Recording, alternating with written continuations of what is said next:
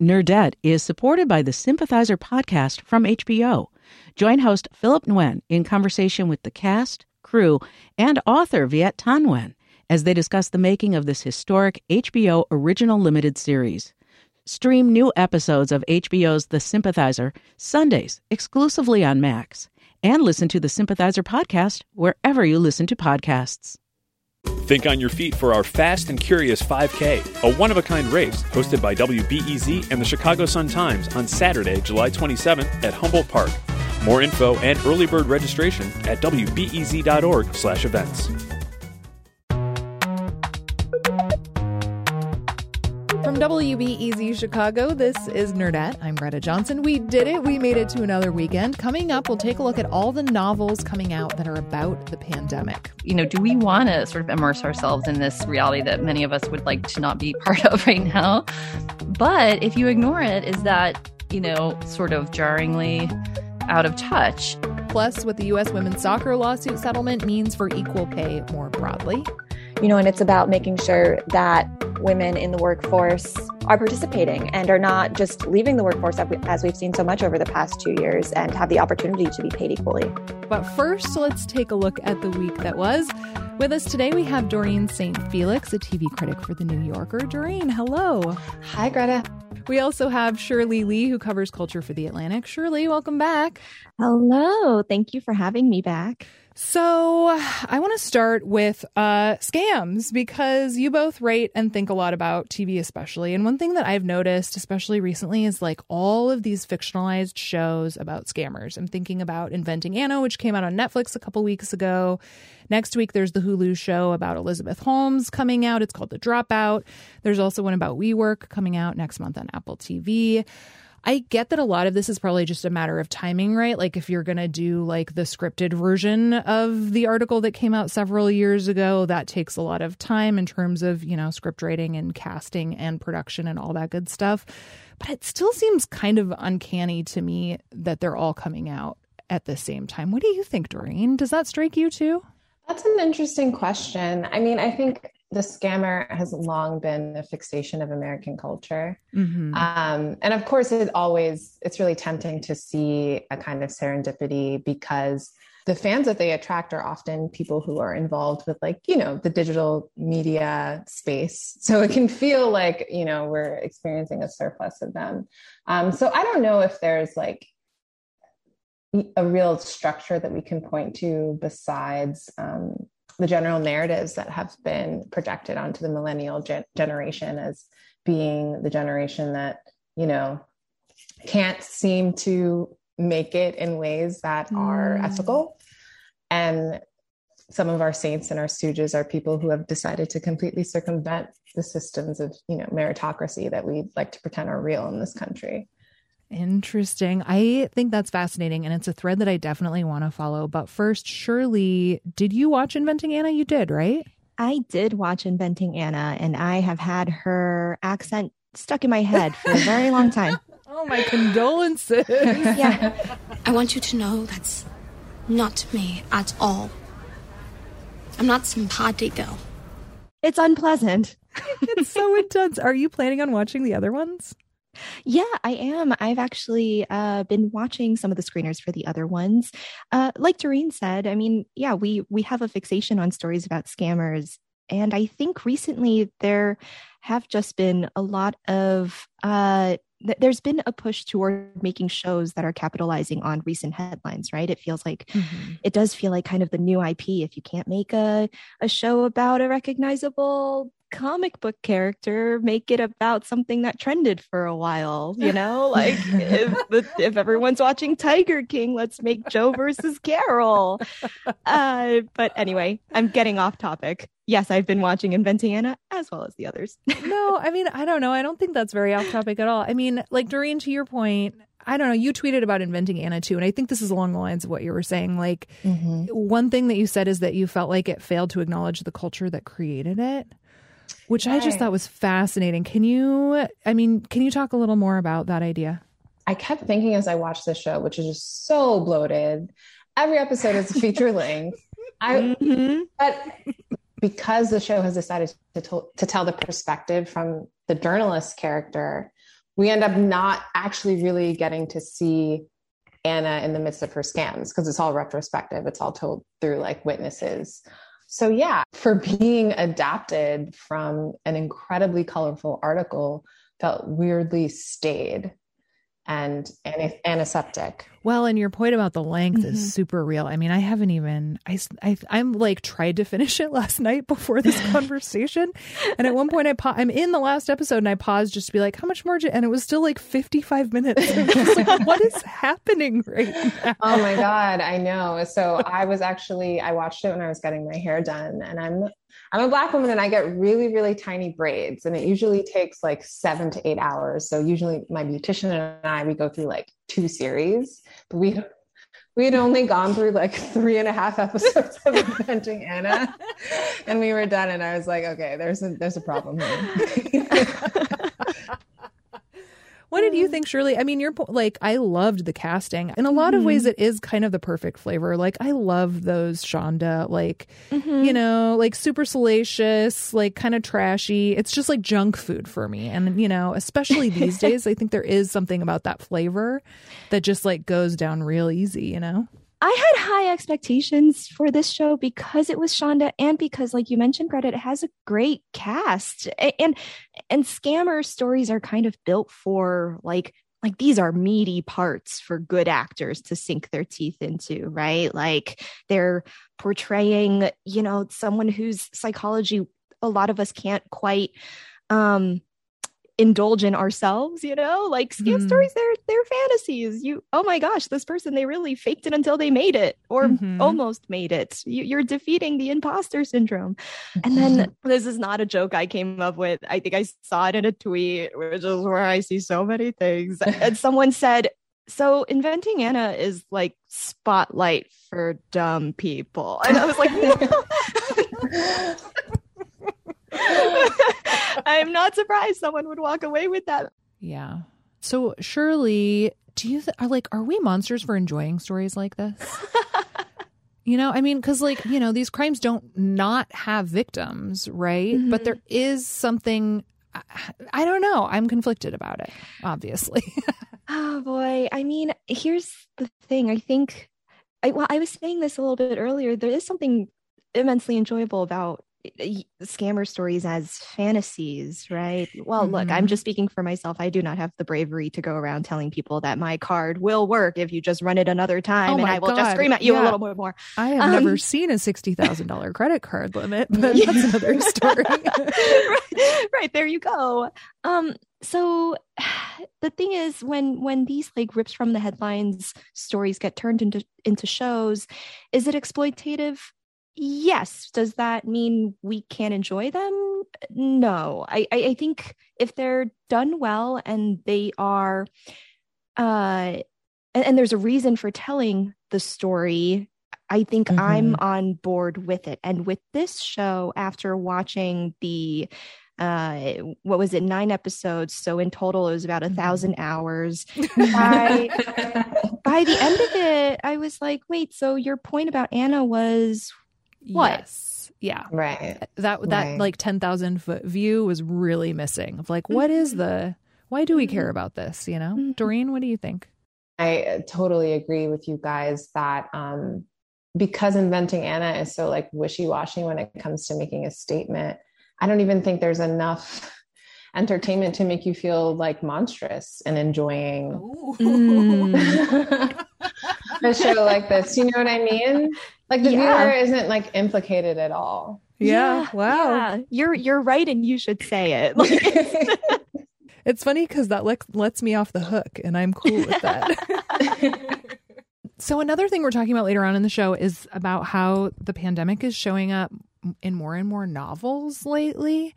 And obviously it's become a pretty big plot point in a number of TV shows, especially. I don't know about movies yet, but I think about with TV, especially like the morning show went hard on it.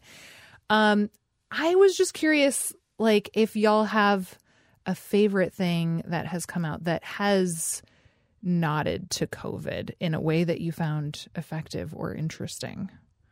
Doreen, what do you think? Interesting. Well, I think there's a tier of culture that gets ignored, which is to say the like network procedural. Oh, for sure.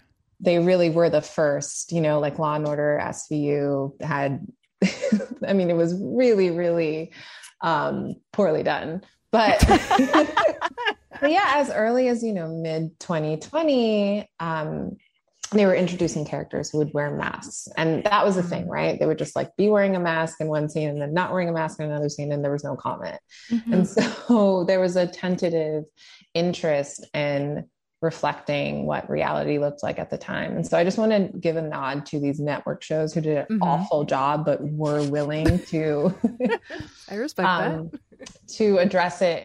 But lately I've been feeling um, maturation and sophistication um, and some shows and films actually. I just watched Kimi, the new Soderbergh, mm. and that's a pandemic movie. Oh, no kidding. I didn't know that. Yeah, I don't want to give away too much, but it's kind of like a a technologist riff on Rear Window. Mm-hmm. It's yeah, it's Soderbergh doing Hitchcock. I saw the trailer. It looks wild. Yeah, I mean it's not perfect, but from what I've seen, that was the most compelling because it wasn't just trying to like make a gesture or a nod. It was like mm-hmm. fully basing its premise on our reality. Yeah, I feel like it's such a tricky middle ground between like acknowledging it, but and I, you know, I I don't know. Like I was so glad that Insecure just didn't even go there. You know, yeah. Like, okay, great. Mm-hmm. Like let's just live in this beautiful Southern California and Bay Area a little bit, I guess, in this last season, and like pretend like nothing is wrong, at least in terms of a global pandemic, and we can just like enjoy these other dramas and go for it. You know. There was one little moment though in the premiere where I don't remember oh, whose right. character it, was like, but they're, you know, on their way to the college reunion and someone says something like, after everything that went down these past two years, it's just like. well, look, this has been so inspiring, especially with everything going on in the world right now. Am I right? I am right. Yeah, that's fine. I'll take it. it's going to be such a fascinating relic eventually. Um, mm-hmm. Shirley, what do you think? Do you have any? Is there anything that you think has like handled the pandemic particularly well, given our weird in between state with it? Gosh, I, I I struggle with this question. I think if I have to choose something that's been a good product of the pandemic and is also sort of about the pandemic is that there's this podcast um, I know it's not a book or a movie or a show, no, so I'm sorry. Fine it's content. We'll take yeah, it. Yeah. there's there's a podcast called This Is Dating that I've been listening to. I don't know if you've heard of it. Um, I haven't. It's uh it's well, it's kind of about pandemic dating, but not really. There's a behavioral psychologist who advises a single person and then finds a match and gets them to go on a date over Zoom. Hmm. Um, hmm. And it's uh, it's the product of a couple of folks who were looking for a hobby during the pandemic. They landed on this idea. They put together wow. this podcast, set people up on dates over Zoom. it can be kind of awkward when you're listening to people on first dates, but it's also kind of illuminating. yeah, this is this was a tough question, Greta. I have not loved a lot of media about the pandemic. It's so complicated because oh, yeah, I think, and you kind of hinted at this too, Doreen. Like, I don't want it to exist, but I also feel such cognitive dissonance when it doesn't exist. Like when someone mm-hmm. walks into a crowded bar or whatever, you know, like it's so hard to figure out that middle ground. But I'd rather pretend like it doesn't exist than have like weird. Like I had such a hard time with that episode of Love Life. Oh, you did? I did. I turned it off. I was like, I might not watch this show anymore. Wow, and, and I I loved that episode. Did you? Funny. Yeah, the jokes about the girlfriend touching stuff. It was just like this is too. I, I it. it had that period piece vibe. Remember when we were all like bleaching bananas and then yes, eating them? Yes, the I wasn't ready. I wasn't ready. I was really convinced, like in the episode of Love Life, the first line of the narration is like they're at a New Year's Eve party and he's like, If Marcus was sure of anything, he was sure of this 2020 was going to be his year. okay, well, we already have our homework to go watch Kimi. Yes. That's true. I'm the yes. teacher. this uh. has been so much fun, you two. Thank you so much for doing it. Shirley, Doreen, y'all are the best. Thank you. Yeah, it was so great to hang out with y'all. Something that has come up a lot during the pandemic, even here on Nerdette, is the idea of the pandemic plot. How do creators make stuff these days that feels emotionally relevant? Do we lean into quarantine or pretend nothing happened? Alexandra Alter recently wrote about this phenomenon in the publishing world, which she reports on for the New York Times. Her article is called The Problem with the Pandemic Plot. Alexandra, hi. Hi, thanks so much for having me. So you mentioned several well-known, like generally acclaimed authors like Isabel Allende, Gary Shteyngart, Anne Tyler, Roddy Doyle. All of them have new books out and all touch on the pandemic. The first big question I had is who, you know, do we want to sort of immerse ourselves in this reality that many of us would like to not be part of right, right. now? Yeah. Um, but if you ignore it, is that, you know, sort of jarringly out of touch um, because for a lot of writers, they feel like they're capturing the moment that we're, that we're living in. So it was really, really interesting to talk to, you know, people like Ian McEwan and Rebecca Makkai, whose book is coming out next year, and I, oh, it sounds right. amazing. Um, and I'm really excited. But she wasn't planning on including the pandemic at all. She was setting it in 2022, thinking like it's going to be all over and then very grudgingly had to go in and add a bunch of face masks on her character she told me yeah. Um, yeah so i think you know one question that came up in talking to both writers and literary critics was um, what is the appetite going to be for uh, fiction that deals with a pandemic that sort of captures the experience of what it was like to live in the pandemic?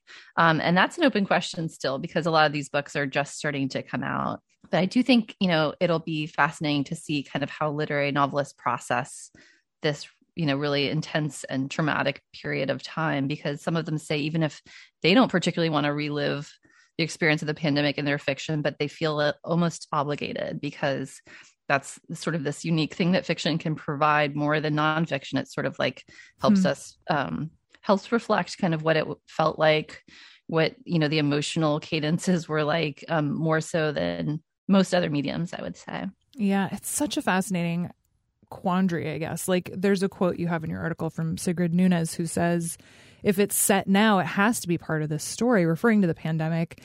I don't know though, like I found several books where the pandemic was just sort of wedged in in like the last seven eighths of the book and was just sort of like obliquely referred to as like, oh, he's an introvert anyway, so he really liked staying at home or whatever. And right. like, yeah, it's Sally Rooney, I think, had one line. Yes, that's novel. what exactly yeah. what I'm thinking of. And I read, I read that one, and then the new Liane Moriarty and the new Anthony Doerr, like all in a row, and oh. each of them oh. had like a sentence you know, and it seemed to me like they had written the majority of the book before the pandemic, which is like yes. totally fair, you know, and like they felt like they needed to nod to it or their editors did or whatever.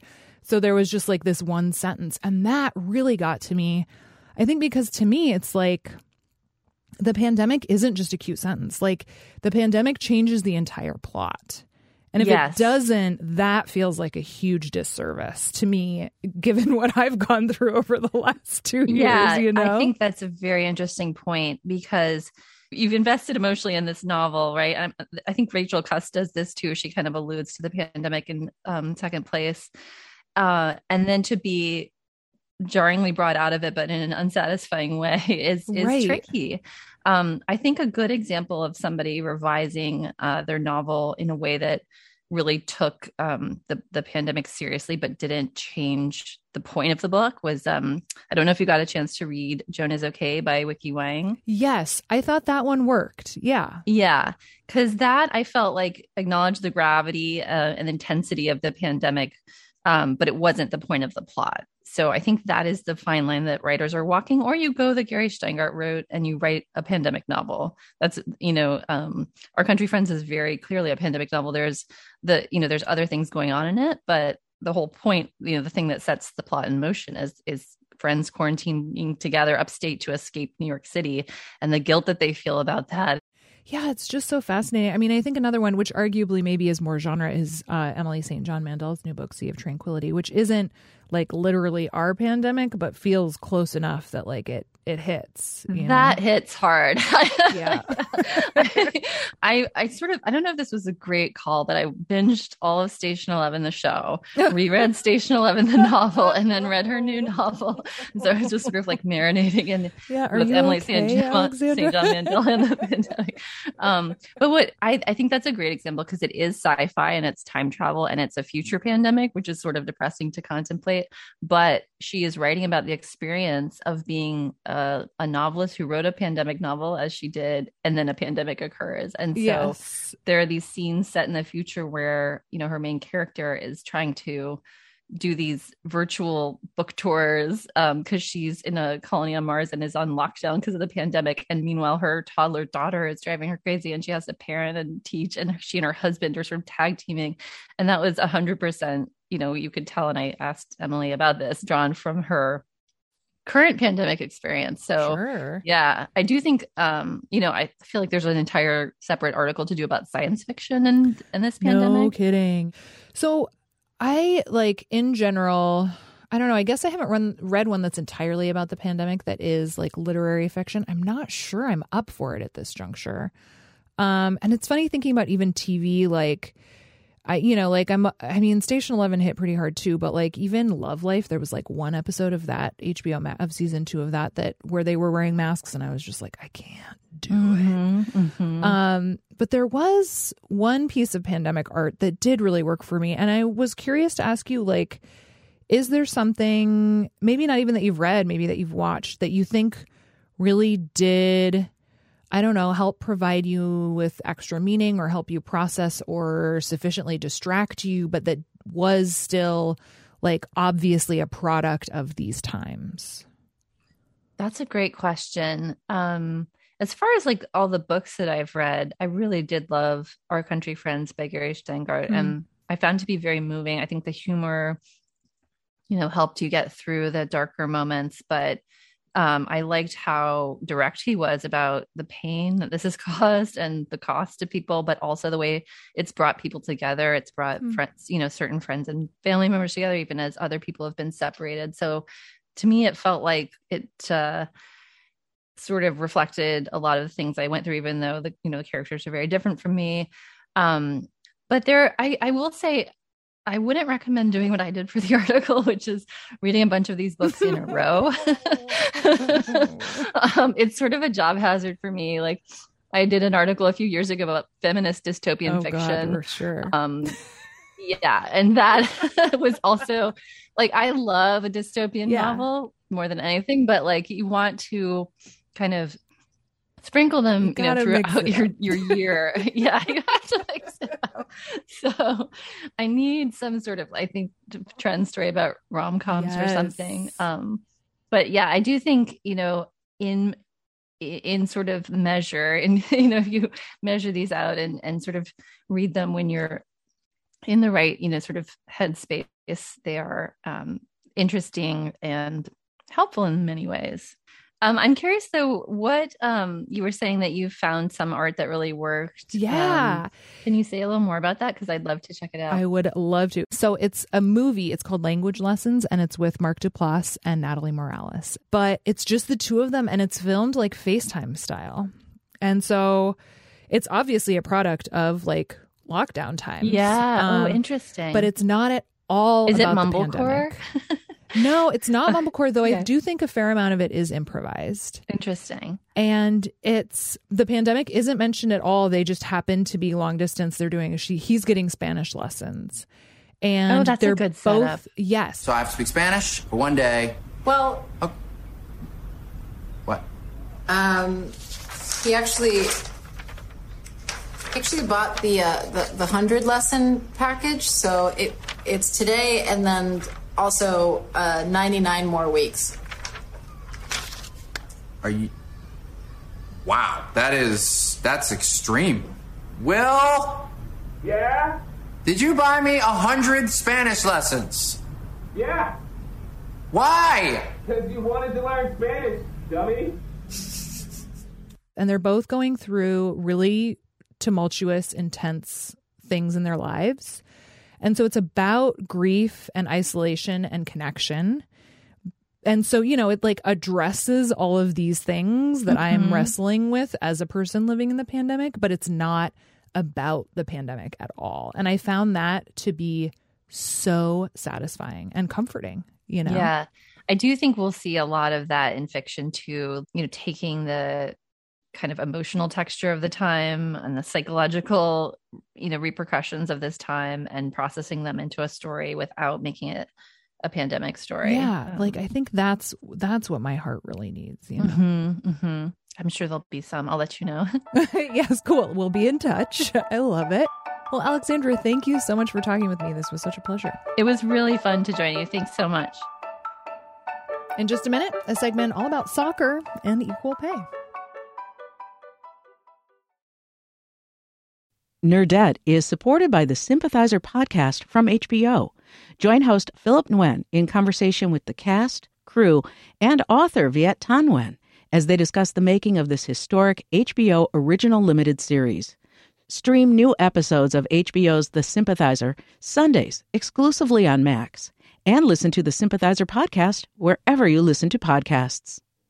Think on your feet for our Fast and Curious 5K, a one of a kind race hosted by WBEZ and the Chicago Sun Times on Saturday, July 27th at Humboldt Park. More info and early bird registration at wbez.org/events.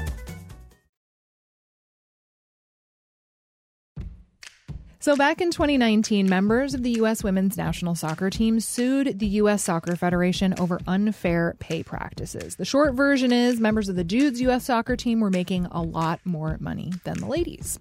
This week, the Soccer Federation and the women's team reached a $24 million settlement. Soccer star Megan Rapinoe told NBC's Today Show that it's a huge win. As always, there's really no justice going backwards. Um, the only justice really now is ensuring that this never happens again, and this lawsuit is a massive step forward. Emma Hinchliff is an editor at Fortune magazine. She also writes their broadsheet newsletter about women and power. She sees the lawsuit's ripple effects reaching far beyond the soccer world.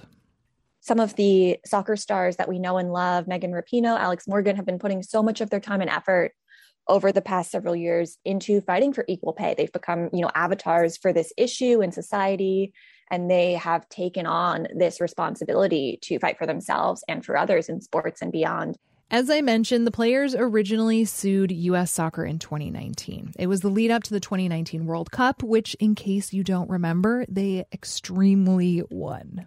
They argued that they were not just paid unfairly for equal work, but you know, in fact, for better work, the U.S. women's national team was more successful, had won more championships, and had overall um, been a more successful team over the time period that was in question in this lawsuit.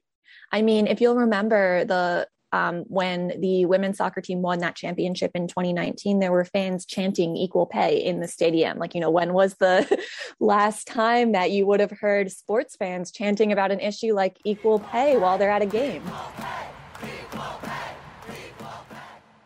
The move was unprecedented, and more teams followed their lead.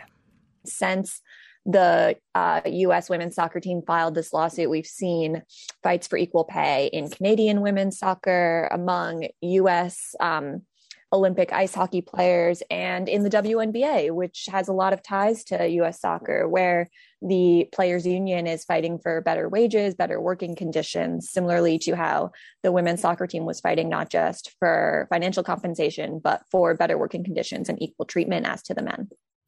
According to Pew, women ages 25 and up earned about 80 cents on the dollar compared with men with similar educational backgrounds in 2021.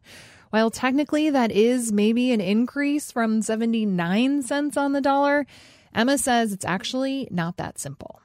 The gap has shrunk a little, which doesn't necessarily mean progress. It's also a reflection of the number of women in the workforce. And because so many women have left the workforce over the period of the pandemic, that gap has shrunk because fewer women are participating in the labor force and being unfairly compensated as they do so.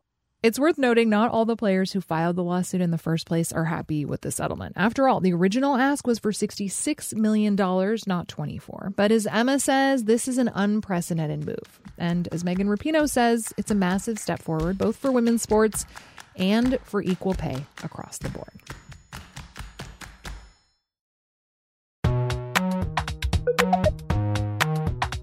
All right, that's it for this week. Thanks for tuning in. We were very glad to have you as always. We have a newsletter. I bet you'd like it. There are at least two cute animal links in this week's newsletter. You can sign up for it if you go to wbez.org slash nerdettef. The show is produced by me and Anna Bauman. Our executive producer is Brendan Banaszak. We will see you in March. Nerdette is supported by the Sympathizer podcast from HBO. Join host Philip Nguyen in conversation with the cast, crew, and author Viet Thanh Nguyen as they discuss the making of this historic HBO original limited series. Stream new episodes of HBO's The Sympathizer Sundays exclusively on Max, and listen to the Sympathizer podcast wherever you listen to podcasts.